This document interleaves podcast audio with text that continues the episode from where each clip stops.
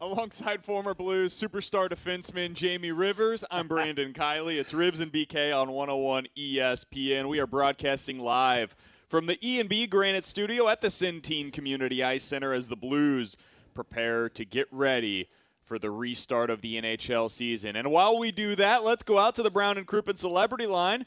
Happy to be joined by former NHL goalie, current NHL Network analyst Kevin Weekes joining us here on 101 ESPN. Kevin, we appreciate you taking the time. It's been too long, my friend. How are you doing today? I'm great, thanks. How you guys doing, man? Everything is good here at home in Jersey, outside New York City. Uh, no complaints. How you guys doing? Ribs, you good? Yeah, I'm good, buddy. Uh, listen, Nice. uh, I know you've stayed busy throughout this uh, uh, this craziness that is called a pandemic, but Totally. it's got to feel good to get back to work and talk about some real hockey. No? Yeah, it does for sure. It does for sure. It's been uh, it's been so long. It's been wild, and you know we've still done shows on the NHL Network. Um, not as much live programming as we would typically do because you know obviously we do north of ten hours of live programming daily during the season. But uh, we still had shows. We've had shows. I've done a lot of shows on my Instagram as well at Kev Weekes with different guests. In fact, I'll, I'll drop this here first before I even put it on my Twitter. Tomorrow at 10:30 a.m. Eastern, I'm going to have the great Mark Messier on Wow. The Moose, who I played with uh, earlier in my career in, Va- in Vancouver, who was so great to me. So, uh, you know, one of the best to ever do it. So, yeah, I've stayed busy, Ribs, in that sense. But there's nothing like being able to, as you guys know all too well, um, you know, you guys cover all sports, and I'm an all sports fan, but there's nothing like being able to to cover sports. And I think now when we go back to covering sports, they're going to have a heavier meaning just based on, you know, the pandemic and, and of course, a lot of the racial inequality and stuff. So, you know, I, I think for athletes and, and all sports, across all sports, we've always played for things that are bigger than ourselves typically, you know, for your teammates and your, your fans and your family back home and your friends and your communities and, and everything else. But I think now, perhaps more than ever before in recent history, um, a lot of people are going to be playing for things that are much bigger. And we realize that sports, as much as we love them for what they are, uh, we realize the impact and the power that they can have uh, on people in a positive way to enlighten people, to inspire people, and to entertain people, of course, as well. Yeah, Weekes, you know what? You make a great point there. And uh, where I wanted to head with this is that, you know, you're right. You're playing for something bigger and certainly things that are more important. But these athletes, and specifically we'll narrow it down to hockey players, it seems like they're taking it very seriously right now. You know, we've only had a couple of tests, uh, two tests, I believe, come up positive in the last 800 and so tests that they've done. Uh, it shows me that these guys are taking it seriously and they want to perform out there and they want to do what's right by the fans. No question, man. I mean, Rivs, you lived this yourself, and you know this growing up. And uh, one thing about you know any athlete that that plays at an elite level or competes at an elite level, but certainly we can speak to our sport, even though we have friends in other sports. The discipline that hockey players, uh, girls and boys, men and women that, that play at elite level, the discipline that they have is off the charts. I mean, it really is. And you know now, as you pointed out, it's even an added layer of discipline on top of what they already have because they do know that you know maybe you have um, a family member that's a, a youngster that's maybe health compromised in a way maybe they have a respiratory illness maybe you have you know an in-law or a parent that's living with you or that comes to visit you and, and maybe there's neighbors um, you know there's there's so many different people a sibling a teammate so you realize that you know you don't want to compromise anybody else and you know, as we would always say in the locker room, do it for the guy across from you, the guy beside you, the guy next to you, you know, that type thing. So now more than ever, this holds a lot more meaning uh, from a from that standpoint. And then, uh, as I said, also from uh, from the standpoint of realizing that a lot of people have been negatively affected, you know, from be it COVID, be it the racial inequality, be it anything right now, be it a loss of job, be it being furloughed temporarily, um, maybe a closure of a family business, so many different things uh, that are afflicting people by way of this wicked, crazy time that we're going through right now. And you realize that, you know, we all hear the conversation. NHL players don't live in NHLville, and NHL staff members don't live in NHLville. They live in the communities in which they play and, and where they come from. So that means a lot to those guys. We're talking with former NHL goalie, now current NHL network analyst Kevin Weekes here on 101 ESPN. So that's the off ice perspective. I want to ask you about the on ice side of things as well, Weekes, because Mm. Binnington and Allen are prepping right now for the postseason, and this is a difficult thing for them. They they haven't seen these live shots from NHL players while they've been in quarantine. And the other day, Berube was asked, "Hey, you know, are these guys at 100% right now?" And his answer was basically no. That of course they're not, but they're gonna get there by the time that we get to the postseason and get to see them in Edmonton.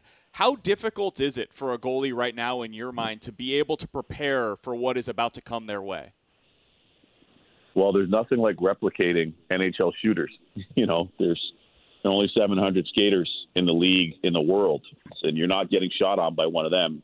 You know, nothing else really hits that mark. That being that being said, I'm not sure if Jake Allen was able to skate um, back out east up in Atlantic Canada. I'm not sure if he was able to skate there. I do know that at times Jordan Binnington was skating in Toronto, which helped him work with his off-season goalie coach Andy Chiodo who's uh, the associate goalie coach of the Pittsburgh Penguins. But um, I, I certainly believe that those two guys and that tandem and those two guys, uh, I think they'll be the least of the worries. I think what also helps them too is that the Blues defend so well under under uh, under Chief. They do a good job of defending, and they're all in as a team. The way they defend with numbers, with intensity, with physicality, with positioning. But here's the bigger thing, too, guys. And speaking to different goalies, and I've, I've spoken to Binner a few times during this, but I didn't ask him this specifically. But specifically with uh, two goalie coaches I spoke to, Frantz Jean out of Tampa, whose goalie Andrei Vasilevskiy is a Vezina Trophy finalist again, and he's a reigning winner, and uh, and also Sudsy Maharaj from Anaheim, their goalie coach, who's got John Gibson and Ryan Miller. Obviously, they've got a great tandem too. But they just talked about right now just getting back to basics, really. And I know specifically in Tampa, that's what they did with Vasilevskiy and McElhinney. And what I mean by that for a lot of your listeners is not the most complicated drills, especially for goalies and when they're on with a goalie coach.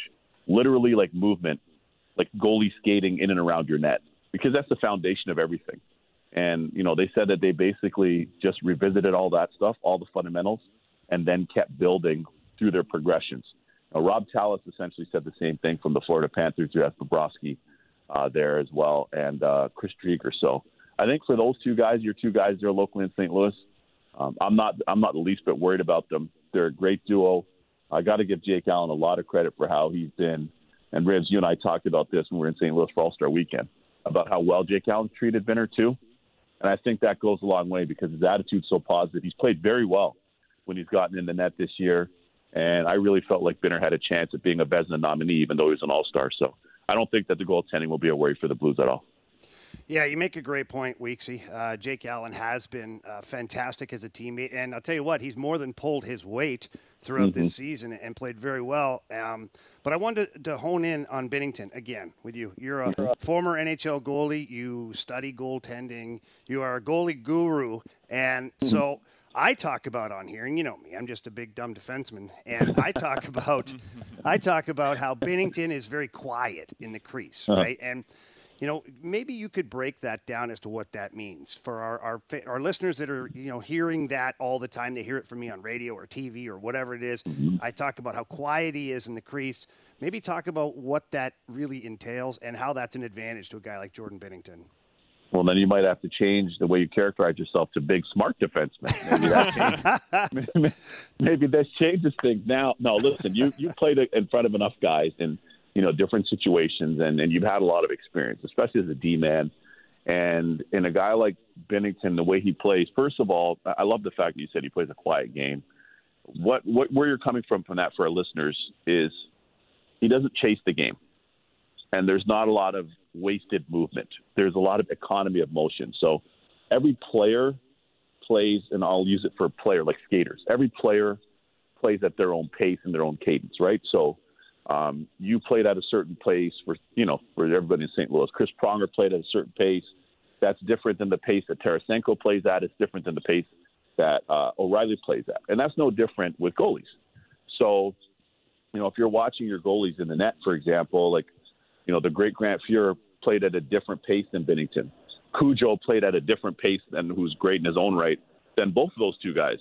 You know, Cujo was a little more hyper, um, a little bit more dynamic, more explosive, more flexible, more of a max effort goalie.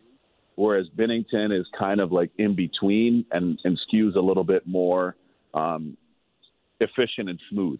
There's not a lot of wasted motion or movements. His movements are precise and they're a little bit more controlled. And if he does have to go to his tool bag and make a desperation type save, he's got the athletic ability to do that. But that's not at the forefront of his game. It's the other way around. Hence your point about him looking quiet. And then that, and here's another thing too with him.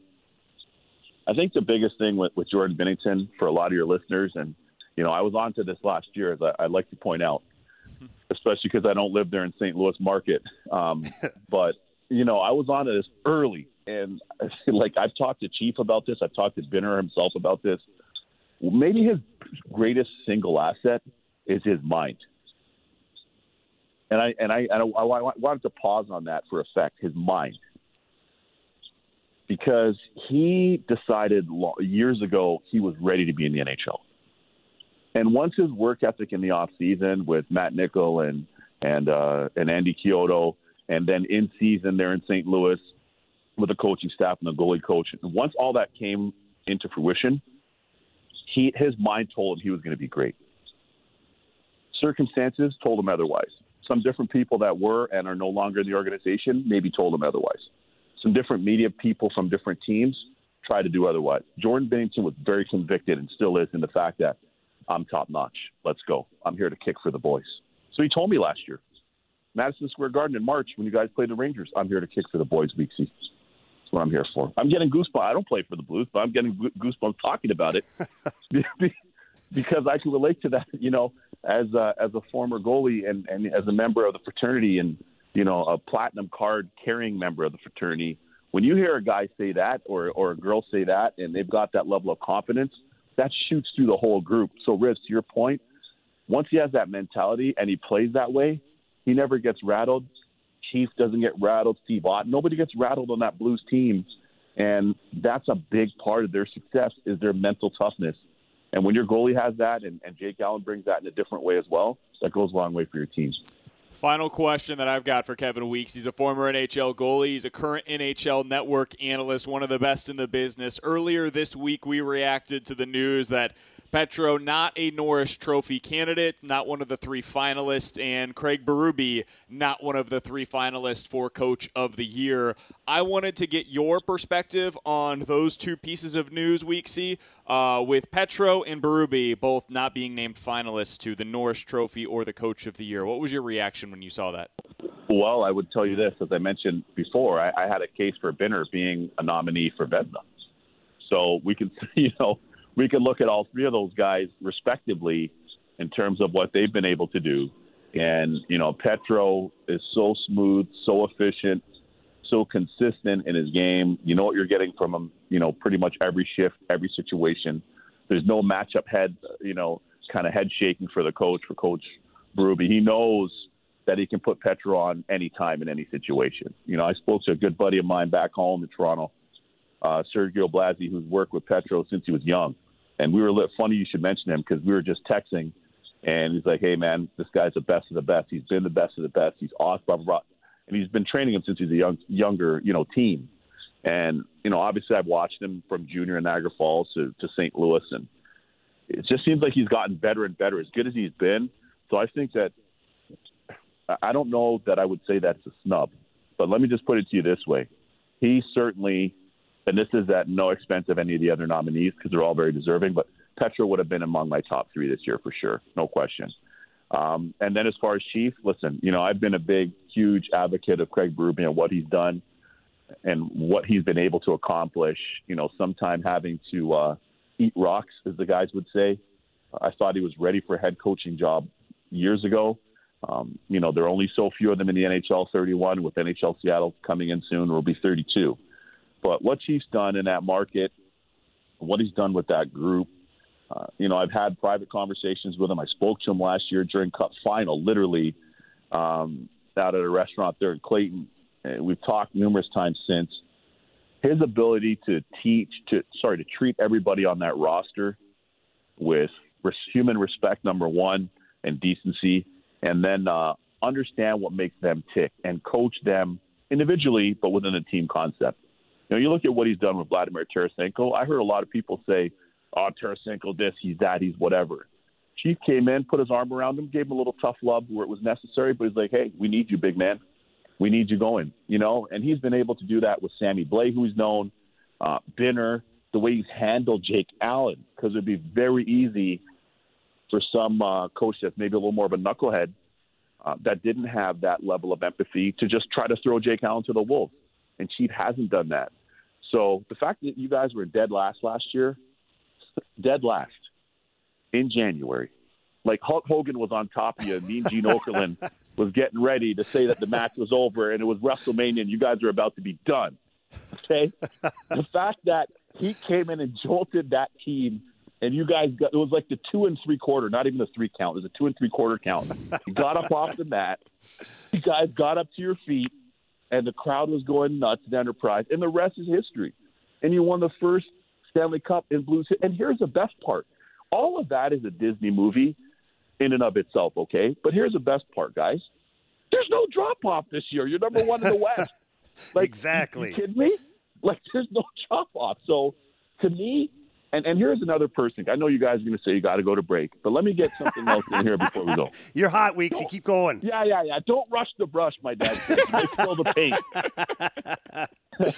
That's my dad's wisdom. But no, honestly, somebody else I'm going to give a lot of credit to is Army and the people in the front office too. Because think about being a general manager in your team last in January. Like, forget the sell sign. You're trying. You, you might even be considering putting people in bargain bins like markdowns. going out of business. You know what I mean? going out of business. Like, hey, you're going in the bargain bin over here. You're 75% off over there. I'm trying to sell what I can. and to his credit, to Army's credit, I, I always say this, man. I say it on the NHL Network all the time. You know, there's a lot of people that deserve credit in the organization for sure. Ownership, everybody else.